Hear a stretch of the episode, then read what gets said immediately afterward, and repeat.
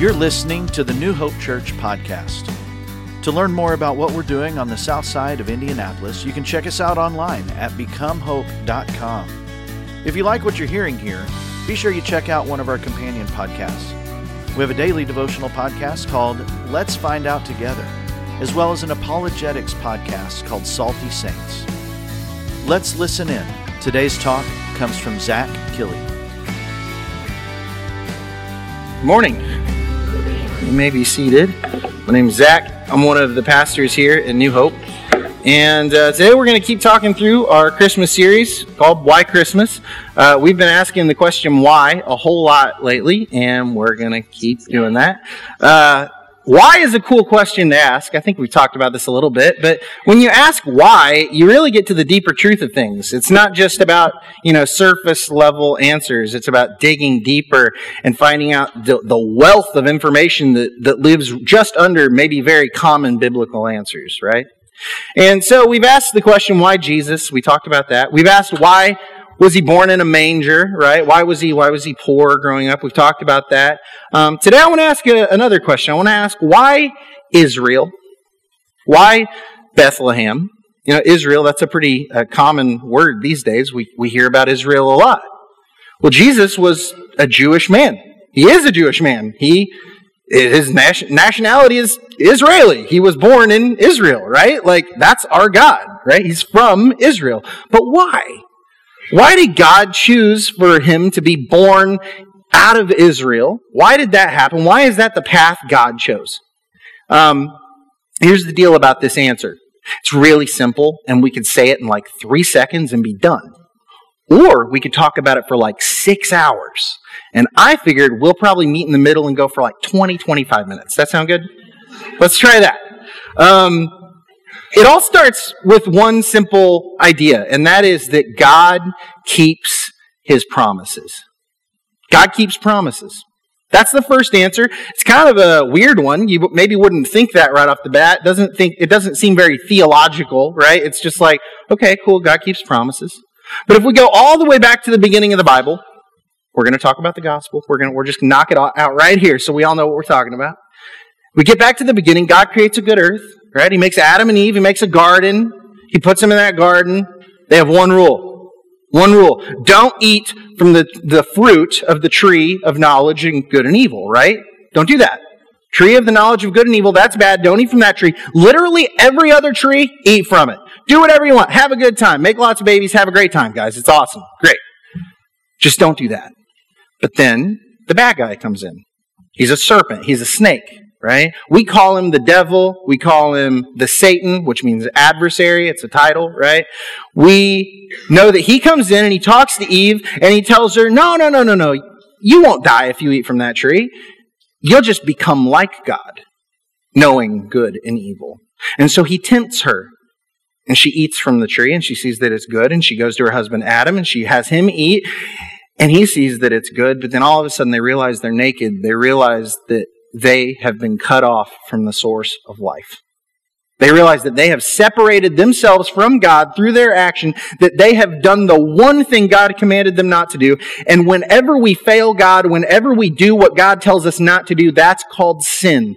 And that brought them under the power of sin and death. They were slaves to sin and death at that moment. And here's what God does. He looks at Adam and Eve and he says, okay, because you've done this, here's what life's going to be like now. And he lays it all out and it's not good. They're going to die. There's going to be painful childbearing. They're going to work all the days of their life. It's going to be terrible. It's going to be very hard life. It's the, the hardships of the world we live in today, right? But then he looks at, at the Satan, at the serpent, at the devil, and he makes him a promise. He says, because you've done this, you're going to be the lowest of all the creatures. You're going to crawl on your belly all the days of your life. You're going to eat the dust of the earth. And one day, this woman, the woman, he says, is going to have a child. And he is going to crush your head. You're going to bite his heel, but he's going to crush your head. That's the promise God makes him. And so Satan, for the rest of the Bible, knows I'm going to die. One day, her child is going to come and kill me. Right?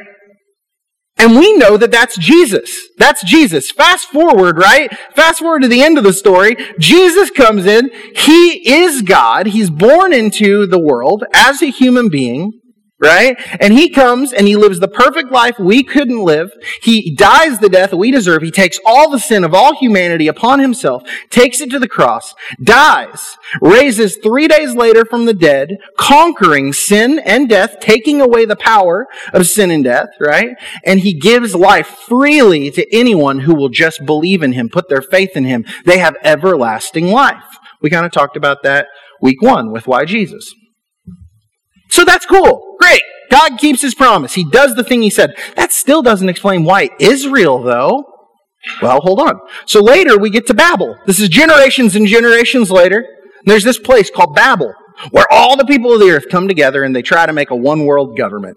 And God says, hey, that's not what I told you to do. I told you to go scatter and spread my message everywhere, right? So he goes down, he confuses their language, he scatters them. That makes all the nations. They go worship all their various gods, but then God comes in and he picks one guy and he says, You're going to be my people and I'm going to be your God. And that man's name was Abram, which is later turned to Abraham. We've heard of him, right? Okay.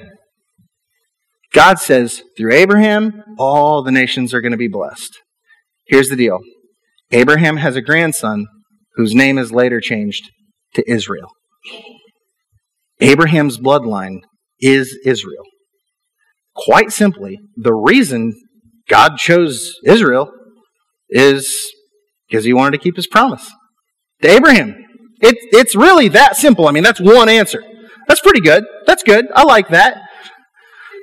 But why? Right? Like, why? Like, you can just kind of keep asking why. Like, why them, though? What is so special about Israel? Why couldn't he have picked somebody else? I got this map right here. Um, this is a map of the world. Can you guys see Israel? No? Tell you what, squint really hard. Squint really hard, and, and honestly, if you like, if you want to walk like right up here to the wall, you can get like right up on it and look at it, and guess what? You still probably can't see Israel because it's a blip on the radar. It's so puny. It is so small. You can't even really see it. It's, it's literally one of, you know how like the really small countries have a little line pointing to it, and then it says Israel? They get that, alright? It's that little. It's that small. And that's who God chose? That's the nation he picked, why them? Why would he pick such a tiny, puny, insignificant sized nation? I mean, this is in one of the most dangerous places on earth, a place in the world where it has literally been at war forever, right? It's always at war. All those nations are always warm with each other, and he picks the littlest guy in the middle of all of it. Why would he do that? Well, it really kind of begs the question why does God do anything that God does? Right? God does a lot of really weird stuff. When you really start breaking it down, when you really start thinking about the way God chooses to go about things, it is not generally the way you or I would plan on going about things. But let's consider, right? Like, God picks Israel. We've already talked about that. But he goes to Abraham. He picks Abraham of all people. Abraham is going to be the guy. Here's the thing about Abraham Abraham and his wife can't have kids. Seems like an odd choice for the guy that's going to be the father of all things. Do I need to grab a different microphone? Is the whole building coming down? Hold on. I'll do it. I'm not scared. Check. Hold on. Is this better? Let's do this. We'll try this. He picks Abraham. He picks Abraham, a guy that can't have kids. Abraham and Sarah cannot have kids. So that's now the person that he is going to choose to save all of humanity through this guy's bloodline. Interesting choice. What about David? King David. So one day, God sends a prophet to a man named Jesse's house. Jesse has a bunch of sons. And this prophet's going through and he's looking at all the sons and he's going, oh man, maybe it's this guy. This is a big, strapping, very suitable man to be the new king of Israel. Maybe this guy will be the new king. And God goes, no, that's not him. And he looks at the next guy and no, God's, that's, that's not him. It's not him. And he keeps going down the line and it's none of the guys you would think it is. And finally, he looks at Jesse. He's like, "Do you have another son?" And he's like, "Oh yeah, he's out back like shoveling manure. He's he's like the shepherd. He's you want him. He's nobody." And God says, "No, I want him. That's my king. That's the guy that's going to be the king of my people. I, I want him to go be the king." In fact, I'm going to use him to slay the greatest uh, giant, the greatest warrior that the Philistines have. He's going to kill him with a rock. Right? Like, what? What is this? Like, why would God do that? God, er, God takes Gideon, right? Gideon, he's got to go up against this, this neighboring army, this giant army, and he goes and he, he amasses thousands of troops. And God goes, Gideon, need you to thin those numbers a little bit. So he keeps thinning and thinning and thinning and thinning and finally gets to like 300 people. And God's like, that's good. Let's do that. But tell you what, I don't want you to fight them with like conventional weapons. I'm going to need you to go get some like clay pots and some torches and some horns and then go to war. What? God chooses for his son Jesus to be born of a virgin. What? If I were to tell you the story of Jesus for the first time and gave you no details yet, you'd probably be like, okay, cool. So he's born, like God comes down in the flesh. So like when he comes down, he's going to use his God powers, right? And he's going to be like, I'm God. Everybody listen to me. Here's what we're going to do. I'll save you. Nope. He doesn't do that. In fact, he, he kind of like he kind of minimally uses powers, it seems like. Really just kind of uses his power to like help people, to heal people, to show people like that he's God in kind of these vague, veiled ways that only people that love God would understand. He's actually kind of low key. You might say, oh, oh, wait, well, that's weird. Does, is he born into like a royal family? Does he have like a lot of money? Does he have a lot of resources, a lot of troops so he can like go wage war against the, the neighboring armies? No, he doesn't do that. He actually is born very poor in one of the poorest areas of Israel. He's really doesn't have anywhere to live. He's just kind of a nomad going place to place. He's he's broke all the days of his life. He's very humble man, low key, nobody really important. He's just kind of drifting, spreading the word of God. Huh. Okay, well, is there like an epic battle between him and the devil? Well, no, actually, he actually just comes and lets the people he came to save kill him, and that's how he saves everybody. It's so backwards. It's all so backwards, and yet, through all of that, God wins. Over and over and over again, God wins. And the question is, why? Why would he choose to do things that way? And I think Paul sums it up. In 2 Corinthians 12 7, this is what Paul says. Can we pull up that verse, guys? I have several passages and I didn't want to bring my Bible up. I'm sorry. So, to keep me from becoming proud, I was given a thorn in my flesh, a messenger from Satan to torment me and keep me from becoming proud. Three different times I begged the Lord to take it away, and each time he said, My grace is all you need. My power works best in weakness. So now I'm glad to boast about my weaknesses and in the insults, hardships, persecutions, and troubles that I suffer for Christ. For when I am weak, then I am strong. The reason God chooses to use the most insignificant, unassuming, weak people, places, things, and methods is because if that's who he uses to get his stuff done, you can't ever say that they're the reason it worked. It's not the people, places, things, and methods that made it happen because they could never make it happen. They're the smallest, they're the weakest, they're the most lowly of people, places, things, and methods. The only reason this could work is because He's God. And so the answer is the reason God picks Israel is for His glory. If he uses something small, something weak, something little, something that shouldn't be able to stand the test of time and against great powers, if he uses that and still he's victorious, then he gets all the glory because you know it wasn't them. Look at Israel today, y'all. They go away for a little bit of time. They get thrown into exile. They come back. And then they go away and then they come back. They're still here thousands of years later. And you can't even see them on the map. The world has tried to wipe them off the face of the map over and over and over again, and it can't because God gets the glory. It's that simple. But that still doesn't really answer why. I'm still over here like, why though? But why them? There's lots of small countries. You could have picked other small countries. Why them? Why do you pick them? Is it, is it something special about them? Are they different? Is it because their heart was towards God? Is it because God knew that the people of Israel would just love him well? That, that they're better somehow in a moral way, right? Like, what is it? Is it because they're good? It's funny, Paul actually, he has something to say about that as well. In Romans 3 9 through 18, he says this Well, then, should we conclude that we Jews are better than others? No, not at all. For we've already shown that all people, and when he says all people, he means all people, that all people, whether Jews or Gentiles, are under the power of sin. As the scriptures say, no one is righteous, not even one. No one is truly wise. No one is seeking God. All have turned away. All have become useless. No one does good, not a single one. Their talk is foul, like the stench from an open grave. Their tongues are filled with lies. Snake venom drips from their lips. Their mouths are full of cursing and bitterness. They rush to commit murder. Destruction and misery always follow them. They don't know where to find peace. They have no fear of God at all. Is it because they're good? No. In fact, Paul, Paul really is laying down the law here and he's saying, uh, in fact, nobody is good. Nobody is good. Everybody's bad. Everybody's wicked. Nobody's seeking God. Nobody wants God, not in the flesh, not of themselves.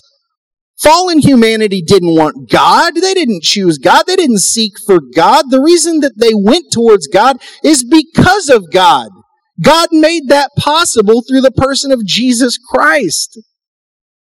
It can't be because Israel was good. That's not why he picked them. So then why? I got one more answer. Deuteronomy 7, 6 through 8. For you are a holy people, he's talking to Israel, who belong to the Lord your God. Of all the people on earth, the Lord your God has chosen you to be his own special treasure. The Lord did not set his heart on you and choose you because you were more numerous than other nations, for you were the smallest of all the nations.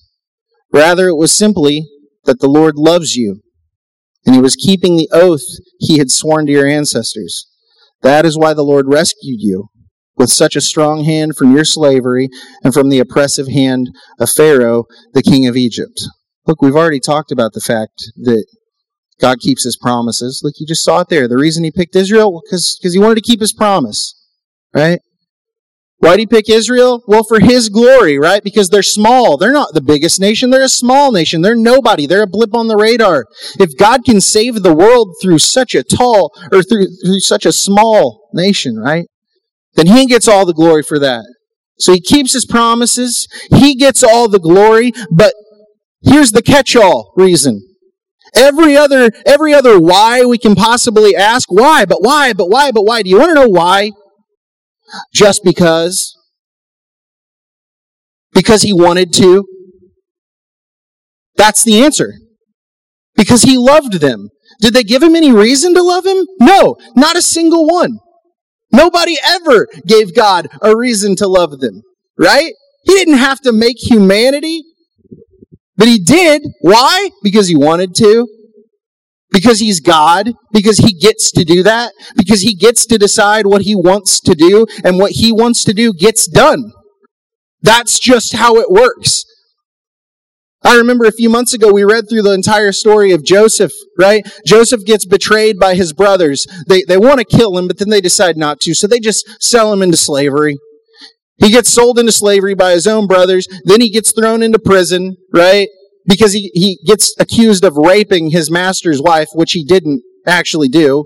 He gets thrown into jail, right? But then eventually he, he gets pulled into the right place and he gets elevated to the second most powerful person in all of Egypt. Why? Because God was trying to save the people of Israel and Egypt from a famine that was coming. And here's what Joseph realizes he looks at his brothers and he said, You tried to do evil to me, but God took all of your evil and he used it for good. Here's why I bring that up. What I'm trying to show you is God is so interwoven into our reality. God is so powerful. The word is actually sovereign. He is all powerful. He is totally and completely in control to the point that you can do your worst. You can hate him. You can spit in his face. You can do whatever you want. You can be the worst version of you possible, and he will take all of your actions and they will still be working for his good. He will still get the outcome that he desires because he is that powerful. And when you are that powerful, you get to do whatever you want. Thank goodness he's good. What do we do with all this information? Why does God pick Israel? Because he's a God that keeps his promises. And he is a God that uses the least likely people to do the greatest things imaginable. So you see how perfect and good and glorious he is, so you can give him all the glory. He does that. And why? Because he wants to. And that's good enough. And it doesn't matter what you or I think because he gets the final say every time. What do we do with that? What's the application here? Well, there's a lot of things you could do, but I think there's only one rational thing to do, and that is humble yourself before the King of the universe. Christmas is all about celebrating the time when God Himself decided to save the people that hated Him Not because, wait, maybe, maybe, can I get my head, headset back on? I was on a roll, man. not because, I'm just kidding. Not because, uh, not because he gave, we gave him a reason, right? He did it because he wanted to love us. He didn't have to, but he chose to because that's what he wanted to do. The God of the universe that made everything, right? He is the one who created literally everything around us, everything that has ever been, everything that will ever be, decided what he wanted was you and I to be in his family. Even though we're nothing. And so when we think about that, when we think about these truths, when we think about the reality of Jesus coming into this world and dying on our behalf so that we might live by just believing in Him, by putting our faith in Him, by trusting in Him. When, when we think about that reality, does it not humble you? Does it not make you realize how minuscule you are and how huge He is that, that no matter what you do, He will still accomplish His tasks? He will still accomplish His will because He's God and you're not? We should be humbled by that. We should be so lowly to him. We should be bowing in the presence of a king. We should submit ourselves to his will. Right?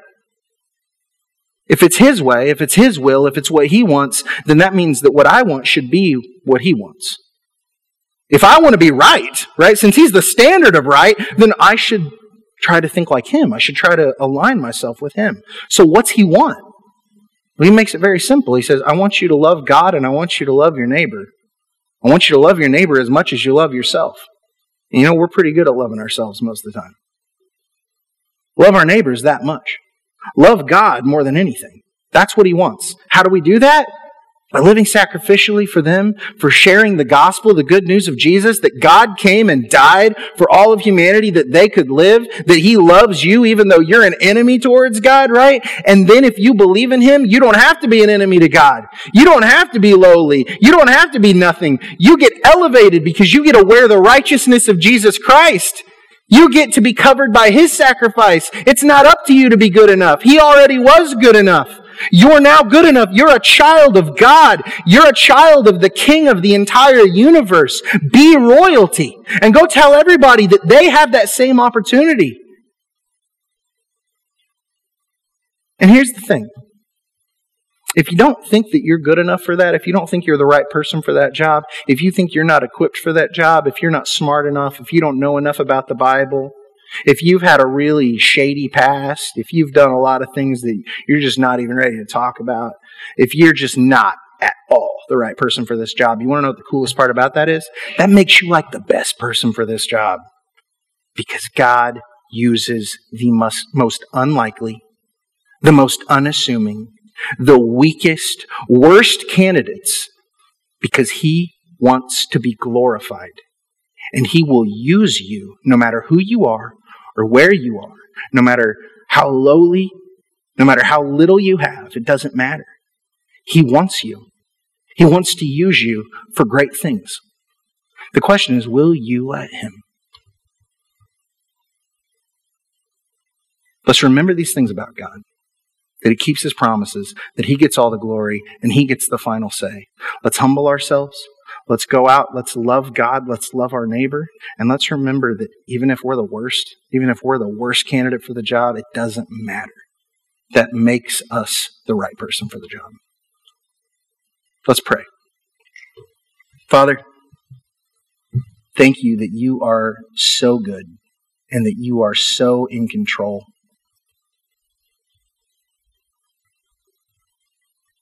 Please help us to see you, Lord. I pray that you would put it on our hearts and our minds in this time of prayer, Lord, to think about these truths, to think about you.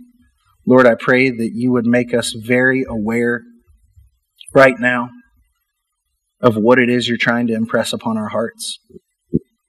I pray that you would help us see that clearly. Lord, I pray that in this time, you would help us to see what our next steps need to be, where we need to go, what we need to do, and that you would help us to do them, Lord, that you would empower us to do them through your Holy Spirit. Make it so clear to us, Lord. Let us see right now what we need to do next. And Jesus, please let us see the people around us that we can count on, that we can put our faith in, that they can hold us accountable that, that now that we've got our next steps, that now we've got a plan of action, we know how we're actually going to follow through with this. Lord, we pray that you would hold us accountable through your Holy Spirit, that you would convict us to move and to go forward and to love people and to see people as children of God.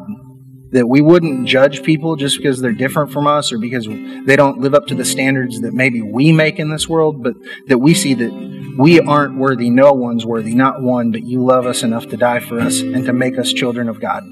Lord, please help us to go forward. Help us to spread your gospel to the world.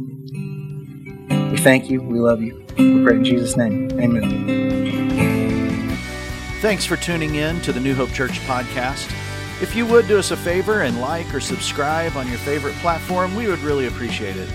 Also, if you happen to have any questions, feel free to reach out to us at questions at becomehope.com. Have a great week and know that we are praying for you as you seek to be Jesus in every corner of your world.